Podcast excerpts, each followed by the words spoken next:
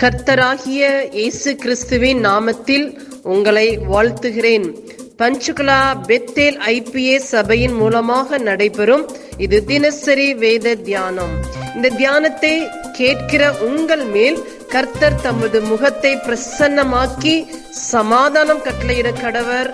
God bless you கர்த்தருக்கு ஸ்தோத்திரம் உண்டாவதாக என்று தலைப்பை வெளிப்படுத்தின சுவிசேஷம் பதினாலாவது அதிகாரம். அந்த அதிகாரத்தை நம்ம தியானித்தோமானால் பின்பு நான் பார்த்தபொழுது ஏதோ சீவன் மலையின் மேல் ஆட்டுக்குட்டியானவரையும் அவரோடு கூட அவரோடு கூட பிதாவின் நாமம் தங்கள் நெற்றிகளில் எழுதப்பட்டிருந்த லட்சத்து நாற்பத்தி நாலாயிரம் பேரை நிற்க கண்டு அப்படின்னா சீவன் சீயோன் மலையில தான் வந்து இருசிலம் இருக்கிறது.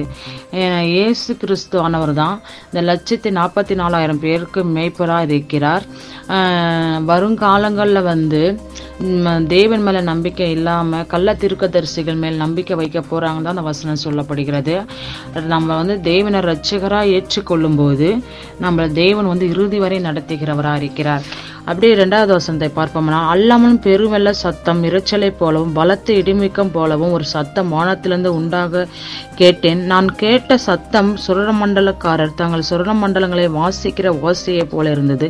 அவர்கள் சிங்காசனத்திற்கு முன்பாக நான்கு ஜீவன்களுக்கு முன்பாக மூப்பர்களும் முன்பாக புதுப்பாடல் புது பாட்டை பாடினார்கள். அந்த பாட்டு பூமியிலிருந்து மீட்கப்பட்ட லட்சத்து நாற்பத்தி ஆறு நாலாயிரம் பேரை அல்லாமல் வேறு வேறு வேறு ஒருவரும் கற்றுக்கொள்ளக்கூடாது. அப்படின்னா சாத்தான் வந்து ஆட்சிகளை நி- நிறைவடைந்து முடித்த பின்பு பூமியில பூமியிலே வந்து பரலோகத்தில் ஒன்றாக சேர்ந்து இந்த ல லட்சத்து நாற்பத்தி நாலாயிரம் பேர் பாடப்படுகிறது தான் இந்த வசனம் சொல்லுகிறது. அப்படின்னா மீட்கப்பட்டவர்களை தவிர தேவனை வந்து வேறு ஒருவராலும் துதிக்க முடியாதுன்னு தான் சொல்லப்படுகிறது.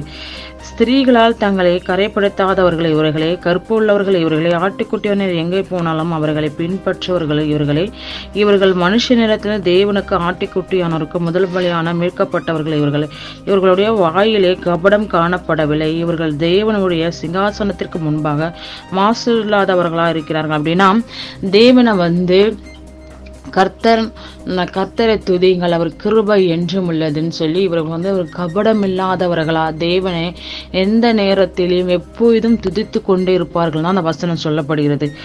பின்பு வேறொரு தூதன் வானத்தில் மத்தியில் பறக்க கண்டேன். அவன் மத்தியில் பூமியிலே வாசம் பண்ணுகிற சகல ஜாதிகளுக்கும் கோத்திரத்தாருக்கும் பாஷைக்காரருக்கும் ஜனக்கூட்டருக்கும் அறிவிக்கத்தக்க நித்திய சுவிசேஷத்தை உடையவனாக இருந்தான். அப்படின்னா அந்த காலத்தில் வந்து பழைய ஏற்பாட்டில் வந்து தே தேவ தூதன் வந்து நித்திய ஜீவனை பற்றி சொன்னாங்க. இந்த காலத்தில் வந்து தேவன் வந்து அந்த பொறுப்பை வந்து நம்மளுக்கு கொடுத்துருக்காரு. நாம தான் வந்து மற்ற ஜனங்களுக்கு சுவிசேஷத்தை அறிவிக்கணும்னு சொல்லி இந்த வசனம் சொல்லப்படுகிறது. அதே எட்டாவது வசனத்தை பார்ப்போம்னா வேறொரு தூதன் பின் பின் சென்று பாபிலோன் மகா நகரம் விழுந்தது விழுந்தது. நான் வேசித்தனமாகிய உக்கிரமான மதுவை சகல ஜாதிகளுக்கு கொடுக்க கொடுத்தானே என்றான். அப்படின்னா பாபிலோன் தேசம் வந்து மகா வேசித்தனம் நிறைந்த தேசமாக விக்கிர ஆராதனை நிறைந்த தேசமாக இருந்தது. மகா உபத்திரம் காலங்களில் அது மீண்டும் கட்டப்பட்டு தேவன் வந்து நியாயம் தீர்க்கிறவராக இருக்கிறார் என்று தான் இந்த வசனம் சொல்லுகிறது.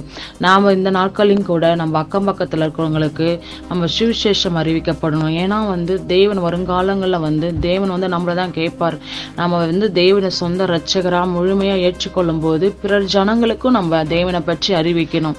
அதே பதினேழாவது வசனத்தை பார்ப்போமானால் பின்பு வேறொரு தூதன் கருக்குள்ள அருவாலை பிடித்து கொண்டு பரலோகத்தில் உள்ள தேவர் ஆலயத்தில் இருந்து புறப்பட்டு வந்தான். அப்படின்னா நாம் இந்த நாட்களையும் கூட தேவனுடைய வசனத்தை சொல்லும்போது தேவன் அதுக்கு ஏற்ற வ- காலத்தில் அறுவடை செய்கிறவராக இருக்கிறார்.